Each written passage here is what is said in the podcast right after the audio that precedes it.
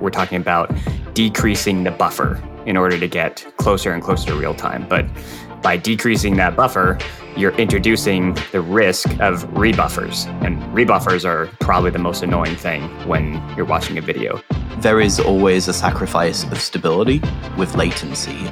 Even as like we reliably start decreasing latency, all throughout the chain from end to end, from broadcaster out to delivery, every issue you can have along the way gets magnified when your margin for error is down to milliseconds instead of potentially seconds. I'm Matt, the organizer of the SF Video Technology Meetup and the Demux Conference. And I'm Steve, creator of Video.js, the open source video player. And I'm Phil, streaming specialist at MUX in London and organizer of the London Video Technology Meetup. And you're listening to Demuxed, a podcast for and by engineers working with video. Demuxed is brought to you by HeavyBit, a program dedicated to helping startups take their developer products to market. For more information, visit heavybit.com. We're always looking for topics, so if you have any suggestions or just want to tell us how wrong we are, you can find us on Twitter at Demuxed. Hey, everybody, welcome to the Demux podcast. Uh, this is our first attempt at recording during quarantine. So, all of us are at our respective home, social distancing. Today, we wanted to try something new. We, uh, you might have noticed that we didn't introduce a guest. That's because we didn't have one today we had been talking a lot about this low latency stuff going on with Apple's announcements, and it's kind of a really hot topic right now with everybody trying to start new work from home distributed apps and things. So, low latency real time video has all kind of come to the forefront again, and that's dovetailed with Apple's recent announcements, which we'll dig into in a second. But we were like, we can just talk about this. So, we're going to do a two parter Phil and Steve in particular have spent a lot of time thinking about this as a topic and writing about it. You might have read a blog post on on the Mux blog or seen seen Steve talk about it in the last year or so. So we figured we'd just dig in. This first episode is going to be more along the history of low latency real time video, what that ecosystem looks like, make some definitions, and then talk about kind of Apple's announcements up to this point and where we are. So that being said, we're we're gonna uh, kick this off. So, Steve, since you've kind of done a few of these talks, actually, and Phil, you've de- both defined this. Why don't y'all define low latency? So, so yeah, I'm just gonna like I'm hesitant to jump too deep into it, just because it seems like you know maybe people don't know exactly what we're talking about. So, kind of stepping stepping back to like I think like maybe the applications that are using low latency might help kind of frame the conversation here. Mm and I kind of see the main use case for this concept of low latency live streaming being interactive live streaming at scale specifically. So let me let me talk about that in specifics here. So you have this idea of like real time chat, right? So Zoom, Google Hangouts, like that's that's already like real time interactive audio and video. You can like talk back and forth to each other in real time. There's not like weird latency that feels like you're on a you know a long distance phone call and you have to like pause and wait for people like that's like that's what we mean by latency right is that like the time between something happens in real life to when it shows up on the other person's screen yeah, and, and in video, we tend to call that glass to glass latency the glass of a camera lens to the glass of a device. Yeah. So you have this idea of like real time chat, and then you have on the other side, you have like say like broadcast live streaming. So think like the Super Bowl, like you're streaming to millions of people. Typically, the Super Bowl will already have baked into it. At least I heard that it had like as much as 30 seconds of latency already baked into it so that they could respond to issues that happen in the stream quickly or even just like weird things that happen, like a newscaster, like flub something or cusses or something and, and they have to go back and like bleep it out. Like it's already latency built in. So you're like you're not really talking about low latency in that type of scenario the like the big live streaming event scenarios. What we're talking about is kind of landing right in between and, and we're thinking about applications like like twitch where you're you're watching your favorite gamer live stream their their video game and you're chatting alongside and the gamer is like maybe responding to your chat in real time or games like uh, HQ Trivia, you know, the phone app where you can they'll have a live host answering questions or or giving you questions to answer, and you want that like responsiveness to feel interactive. So it's not real time, it's not real time chat. It's somewhere in between where you have a large audience, not all interacting with each other, just interacting with a host, but you have that like real time feedback happening. Yeah. What I think is interesting there is really the the differentiation between this this interactivity that is a few seconds and this this interactivity that's that's immediate this this real time communication as it's called and you know that that really feeds into the technologies that people think about and select when they're trying to solve these business cases because you don't need a real-time technology for five seconds of latency, but you you do need a real-time technology for you know sub-second latency. That tends to be where people start to think about drawing a line around you know sub-second is uh, infeasible with more traditional technology approaches and is why we have things like WebRTC on the internet, which we'll get onto in in depth, I'm sure, in a minute, but this is tends to be where the line is drawn somewhere between you know 500 milliseconds and a second is a, a real time experience versus kind of this low or ultra low latency concept. Yeah the, the way i've started describing this to people that are like programmers and familiar with the concepts of the internet um, the huge difference is how much of your normal like web application stack you can use for one versus the other and how much of a difference that makes for both cost who you can hire to help work on it, like all mm-hmm. those kinds of things. Like HLS and these streaming protocols over HTTP, they all use your normal CDN. They're all your same like CDN contracts. You scale it in the same way that you would scale, or a very similar way that you would scale like a normal application under heavy load. You know, you have all the same caching parameters, like all that kind of stuff maps really well to a normal high traffic static website, right? To some extent. Mm-hmm. Cheaper. Yeah, and you, you use all your same contracts and your relationships. Uh huh. Commodity CDN hardware that's you know been tuned over the last twenty years to deliver these these little packets of data, compared to like these real time. I don't know what you call it, like stateful connections, persistent connections mm-hmm. between an end user and, and a server that has to be kept up. You know, that, that gets really expensive at scale. Right, having to maintain a connection to every single viewer that that part alone is expensive. And then like that that's kind of like where i've been explaining a lot of the difference here is like yes low latency is feasible.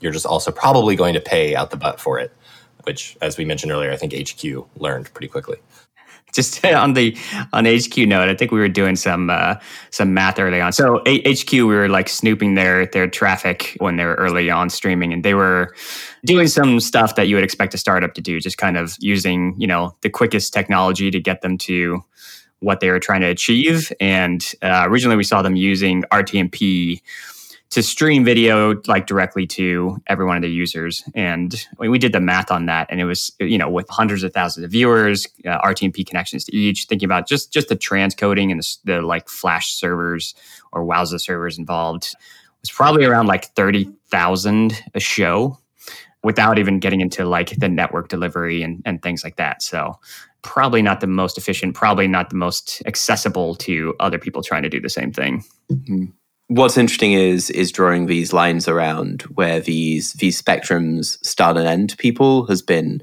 traditionally very very woolly from a business perspective right? Um, there's this this commonly thought of number that that broadcast television particularly in america is is somewhere in the region of of a 15 second delay glass to glass, which obviously varies massively, right? As as Steve said, you know, the Super Bowl had a lot of, of built-in latency, designed around performance reasons, and then there's this very woolly area of how close can you get to kind of that 15 second broadcast latency with uh, the traditional technologies that Matt mentioned, right? The the HLSs, the chunk delivery technologies, and then anything lower than that, yeah, kind of becomes this this super woolly area where we need some new technology that looks a bit like real time, but also looks a bit like these traditional HTTP based technologies before you get down to that true real time conversational component. Yeah. I think to us, like low latency would be anything above a second, but below 15 seconds, say. And then there's a scale there of ultra low latency being kind of that first one to, you know, five seconds, and then low latency being kind of five up to that kind of broadcast latency level. Would you agree with that, Steve? You're saying ultra low sub four seconds? Is that what I'm hearing? Yeah, pretty much four to five, somewhere in that region. Okay, yeah. And like real time being sub one second. Yeah. Or really, like real time is really like sub 300 milliseconds, essentially, right? Yeah, it should be. A lot of people advertise and, you know, claim real time that is about a second. You know, as, as we're experiencing now, I don't think everyone would agree with that. No, anything anything above 300 milliseconds, like if you're trying to have a Zoom call that's above 300 milliseconds, you're pissed off. Like it's not it's not a fun experience. Right. Even this, where the latency is probably actually like, I'm assuming 700, 800 milliseconds. Like it's not that high, but it's still just high enough where we keep like running into each other trying to start talking because that queue just is just slow enough where it makes it tough, you know? Mm-hmm. So yeah, that, that, feels like pretty good lines to draw. I mean, we've seen we've seen different groups try to like Wowza. I think was the original mm-hmm. post that that attempted to like name these things, and and Will Law had a good update on that. And then Phil, you created a, a, a version of it for your post. I think you know it's all hovering around the same seconds. You know, yeah, four to zero to one real time, one to four or five low latency, things above five starting to get into more standard latency and it's this kind of juggle that maps somewhat closely the technology that's that's driving you to those different levels. And, sometimes one of the challenges is there is this association of low latency being a parallel for like synchronous. Like it doesn't matter necessarily in some use cases if uh, the latency is low as long as the streams are for example well aligned and so long as you know everyone's getting experience at the same time and so long as metadata is timed that can be part of an experience right for example you can mm-hmm. if you were building your own hq trivia but you didn't want to have that interactivity with the audience as much then so long as the questions appeared at the right times and that sort of thing you actually don't care as much about the latency as the fact that all the questions are aligned and the viewers are all aligned as well yeah, that's a, that's a really good point because it takes slightly different technologies to achieve synchronicity than low latency. Like, you know, the lower the latency you get, the more you get kind of get synchronicity built in. But like, yeah, they're not necessarily synonymous. And I think one of the one of the things I always like to highlight when we have a lot of conversations about this uh, with, you know, at work with clients as well as you know on video dev and in you know demux circles as well. But one of the challenges and the things that a lot of people who aren't deeply versed in the uh, industry is that there is always a sacrifice of stability with latency, uh, stability and quality in many t- in many cases for latency. Right? If you want to bring your latency down, you probably want to send smaller packets more frequently. That's going to make you kind of more susceptible to any network conditions that might be going on, whether that's someone putting a router on top of a microwave and turning a microwave on, whether that's um, someone starting to watch Netflix in the next room. There is always going to be, regardless of any of these technologies, no matter what any vendor tells you, there will always be this challenge of making sure that, you know, sacrificing a stability component for a latency component. Mm-hmm. Yeah, that's an important note that I think gets lost in a lot of this is that trade off. Like, we can continue to even as like we reliably start decreasing latency all throughout the chain from end to end from broadcaster out to delivery every issue that you can have along the way which are legion it's the internet all the way through every issue you can have along the way gets magnified when your uh, margin for error is is down to milliseconds instead of potentially seconds. Mm-hmm all of those things that could potentially save you and help along the way, uh, those those all just go away, and now you're you're just kind of generally screwed if if the encoder disconnects or even the viewer's connection gets bad and like their buffer completely uh, is exhausted within 500 milliseconds. Like all those cause problems. Yep. Yeah. At the player level, that's essentially what it is, right? Like we're talking about decreasing the buffer in order to get lower and lower, like closer and closer to real time. But by decreasing that buffer, you're introducing the risk of rebuffers and having to like pause to download more video. And rebuffers are like probably the most annoying thing when you're watching a video. So absolutely, that's a good point. Yeah. Okay, so we we have this kind of the bands for what different kinds of latency are, but we have had low latency video in the past. So like let's let's go through real quick. Like mm-hmm. pre Apple, this latency was possible. We talked about with HQ trivia and you know it's it's been done. So talking about those technologies real quick. The first one that obviously comes to mind is is RTMP. I remember that was like when I first started helping with Video.js, that was one of the most common issues and questions that I think we saw was people wanted RTMP support in the uh, flash fallback. Oh my gosh. That was rough. You know, there, there are still people asking for that, right? You know, it's 2020. You know, there are still people actively adding Flash to things just to reduce latency. Yeah, with with RTMP, I think you could get to like on, on average, I think it was actually around like five seconds latency, honestly. But if you tuned it, you could get it down to about two seconds. I don't remember a lot of like you know Google Hangout style applications. I guess I no no no yeah you did have some, but they weren't they weren't the greatest latency when it came down to it. Like not quite as good as as like WebRTC today, but like you could get it down there. well, but the huge difference there, if I recall correctly, wasn't even necessarily that the latency was hyper low, but that the playback was all synced, Mm, hmm right? Yeah, that makes sense because you have you have like a Flash media server in the center that was like transcoding the stream, and then basically the same type concept of like a persistent connection out to each one of the users. And you know, at the time, CDNs were you know stocking up on Flash media servers, basically like scaling those out in the same way that they were scaling just your normal HTTP traffic servers, and you know, super expensive, but yeah, that's how they were making this kind of large live streaming and even even like on demand streaming a lot of uh, even youtube i think was using rtmp to stream on demand video just because you could get a little bit more consistent sometimes a more adaptive experience using that protocol Well, Steve Jobs went on stage and and killed Flash was was the big one. So Mhm. yeah, once Flash died, RTMP died on the vine in terms of like playback because if you can't play back in the browser, you know, go home. Honestly, I mean, our RTMP is still uh, RTMP is still like incredibly prevalent because it's the most common way that anybody broadcasts video. We've talked a lot. I've talked a lot about this with like how to go live from the browser because really you can't unless you go through an intermediary service and then go to an RTMP endpoint because that's what Twitch wants, YouTube, Facebook, Mux. I think Wowza has alternative ingest protocols, but the most common one is RTMP. So anyway, like if you want to broadcast live, you are almost certainly doing it with RTMP right now. The flip side of that is I think why we're seeing so many requests for WebRTC now, just because like that's a word that web developers know when it comes to video.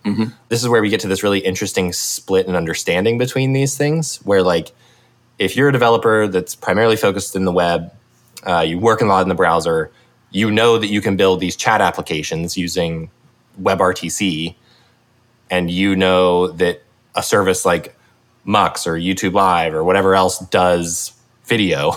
so you're like, it follows that like, why can't I just like use this to get to that? hmm So I, I guess it, I, I'd love to hear a little bit just about your all's thoughts on like WebRTC and the history here and how it fits into this story.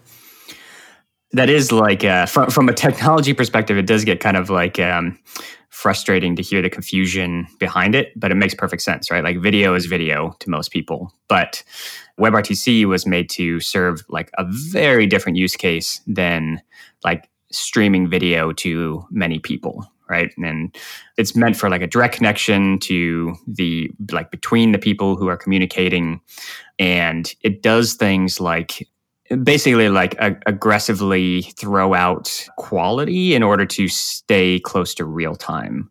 And it says like if your if your connection starts falling back like it'll start scaling back the quality of the video in order to stay close to the to the live edge.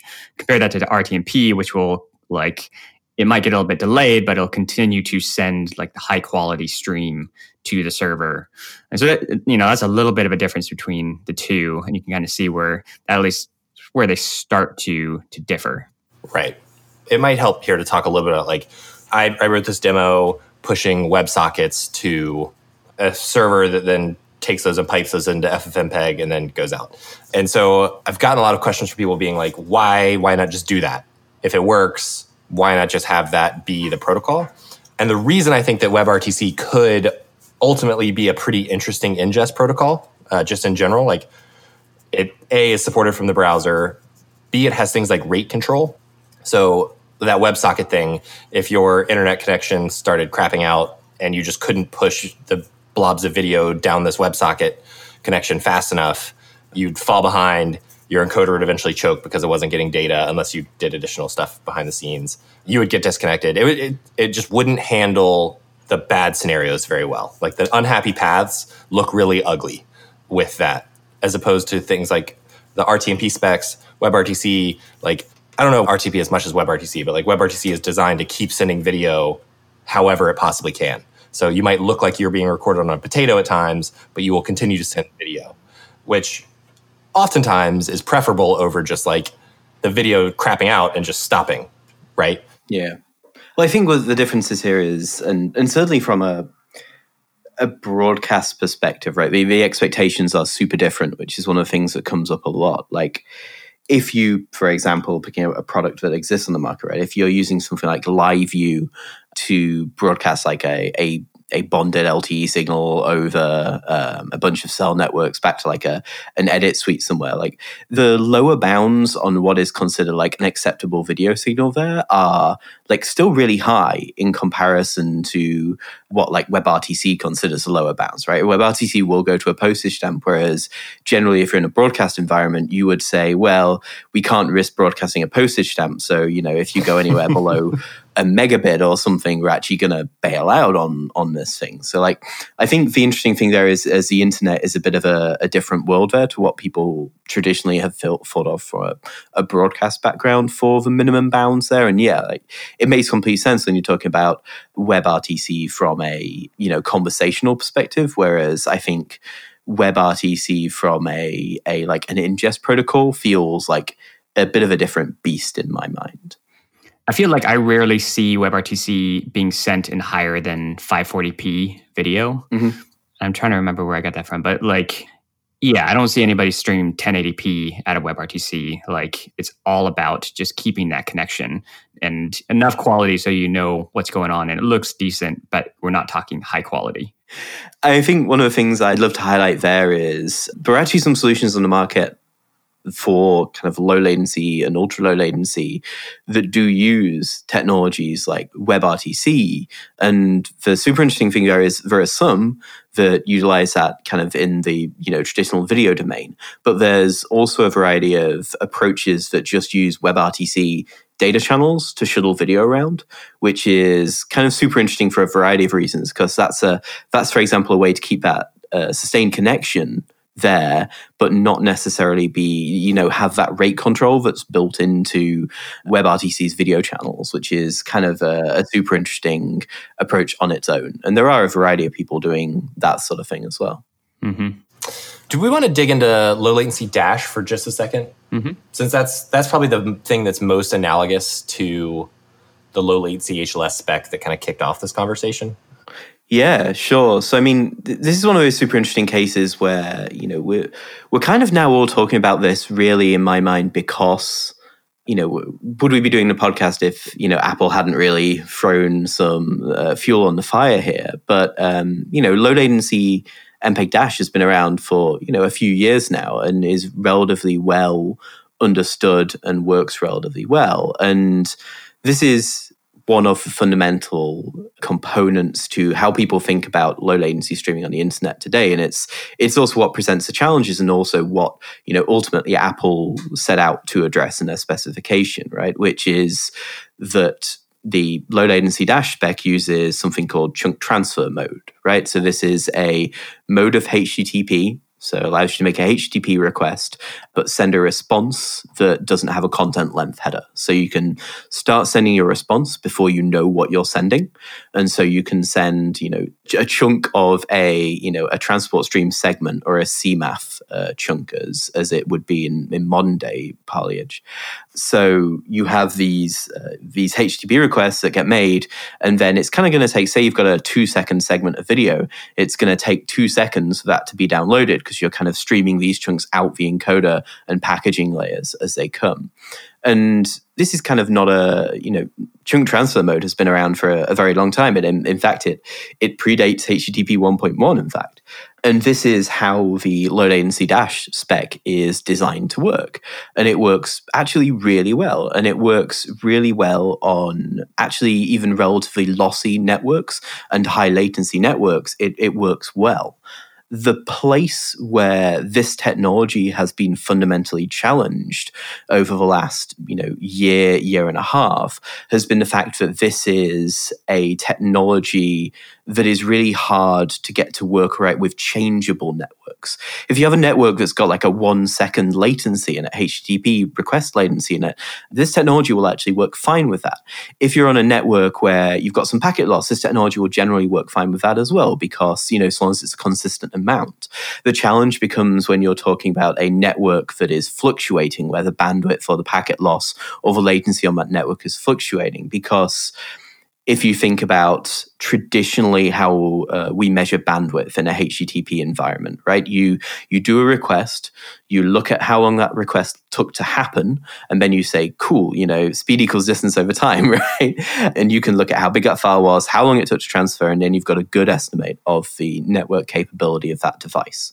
And you can do that on every segment in a more traditional HTTP world, right? Say you've got a, or Dash world, right? If you've got a two second segment, you get to do a bandwidth measurement every two seconds, which allows you to react quickly. But in a world where you're downloading these parts every, you know, um, two seconds, but they're taking two seconds to download, you don't really have an opportunity to do bandwidth measurement there. And this is where this technology has become fundamentally challenged over the last 18 months. Mm-hmm. Yeah, so adaptive streaming has proven to be difficult, right? Because of measuring the actual segments that are coming down. That's interesting. And these aren't these aren't new technologies, right? So if you look at how Dash LL Dash works, um, it's really these concepts were all coming out around the same time. So I'm not going to say directly who like I think really there were three people in the industry all effectively doing the same thing at the same time. And you know, it was the the low latency dash group, which is you know Stockhammer, Will Law, those sorts of people. There was also Periscope at the time. You know, this is a pre Twitter acquisition. They also took the exact same approach in their low latency streaming product. It was HTTP chunk transfer mode, but also Twitch, right? Twitch, even still to this day, right, still continue to use a version of, you know, chunked transfer, transferred HLS. It's not Dash, but it is, you know, built around this fundamental approach of using uh, chunk transfer on HTTP based streaming technologies. Now, there, there have been attempts to improve the adaptivity of that, right? Like to actually build an algorithm that can measure the chunk transfer encoding? Yeah, absolutely. I mean, there's been a variety of ways that people have tried doing this. The most primitive way, which which some people still use, is to you know every ten segments go off and get a go off and get a segment at a line speed and use that as your measurement. Now, like I say, that that is what gives you challenges in rapidly changing network environments. And in fact, you can still see this happening on you know products like Twitch, even. Twitch still falls back to a higher latency experience if your connection is fluctuant. There's been other approaches, for example, uh, one of the common approaches is based on buffer fill rate. So, is your, your buffer filling or is your buffer draining? And that can give you a good indication of whether you're getting frames and stuff in quickly enough. And there's there was a really good white paper as well on this, came out of ACTE uh, last year. Uh, it's just a really good novel approach to this as well. And in fact, there's uh, I believe it's I believe it's still on. I'd have to check, but I believe Twitch are actually offering a pretty big reward in this year's ACTE to someone who can uh, produce a bandwidth estimation strategy for low latency that outperforms current approaches. Yeah, before we get into Apple's official low latency HLS spec, that you know I think is kind of the catalyst for a lot of this. There actually was a really good community spec that was released. Mm-hmm. You know, it had it had a lot of folks interested in it. Quite a few companies were actually starting to develop against it. It was developed by uh, John Bartos, who is the maintainer of HLSJS. So he announced it at Demuxed 2018. 18 yeah i want to say 18 and it really did it, it had legs people were people were talking about it developing against it we had started working against it because it didn't seem like the kind of thing that apple like uh, correct me if I'm wrong. At least in my opinion, it didn't feel like this was going to be the type of thing that Apple was going to explicitly do.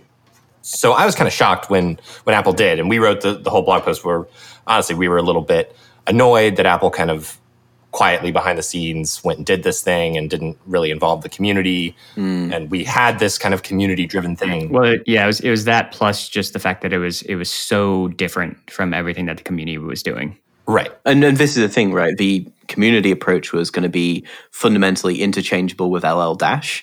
You know, Will Law was working closely with John on that, which I think made a a big impact on how people viewed that in the industry. Yeah. Anyway, shout out to Bartos there. That was uh, I, he put in a ton of work, and it was really impressive, and we were really excited about it. And the demos he showed, like he showed a demo at Reframe in New York. Reframe. Shout out to Reframe. Yeah, shout out Reframe. Uh, he did a demo there that was really impressive, and like the way that it, you know, you could have like pinned latency. It was, I don't know. I, I was I was really excited about it. So it was it was a shame to kind of feel low latency HLS jump from being something that could have been available in I don't know end of 2019 for a lot of people to just like completely stopping all momentum there and suddenly like low latency HLS was relegated to being kind of when we would start seeing more like nobody was going to keep working on something when Apple was going to release an official thing in the next year, yeah. 2 years. Mm-hmm. So like everything just went on pause and it went from being something that was really tangible and like right there to being, you know, a year plus out, which we're still waiting. We're still waiting. Mm-hmm.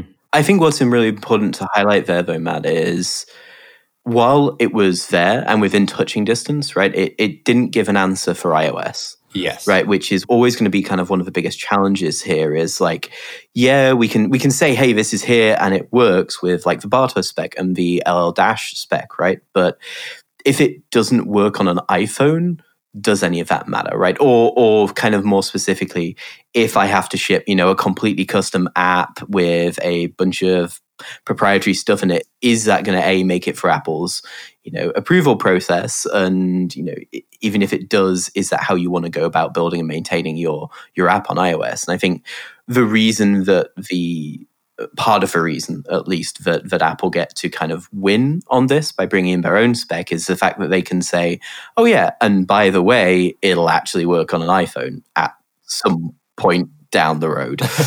of course, nobody still knows when that's going to be, even for you know what we're you know what we're doing now. We still don't know when when Apple are going to release official support for what they're proposing now, but one has to imagine it'll be at some point, right? Well, and then the other other side of it is we don't know how well it's going to work in the browser. Whereas like the community spec, you know, was built for the browser. The Apple spec really is pretty untested in the browser and relies on things like H2 push, which is pretty raw in from browser support standpoint, especially for transferring video files, not just CSS files. So that's kind of open ended. Yeah, but hey, the good news is it's no longer HTTP two push. Mm-hmm. It's not much better, but it's uh, it is marginally better. mm-hmm which is a nice segue into Apple's new low latency HLS approach, right? Because they essentially bypassed that whole issue with the way that they approached it. Is that right? Yeah. Now I think this is this is an interesting one because there's a little bit of background here that we should we should touch on, right? About a year ago, it was WWDC last year when Apple formally announced, "Hey, we're we're putting a low latency mode into HLS." Roger Pantos, you know, gets gets his session at WWDC and gets to talk about stuff. And this year is how we're going to do low latency. And I think what's interesting here is the the business cases for what they were pitching were pretty much aligned across all of the approaches right? They were they were pitching something that gave around five seconds of latency was uh, their number. You know utilized you know traditional http technologies wasn't you know changing the world per se. It changed the world in a different way. But that was their initial pitch is, you know, it's still trying to solve the same business case that LL Dash and uh, the community low latency HLS, which we haven't really talked about, spec were were designed to solve as well. It's still that sort of territory of latency tuning.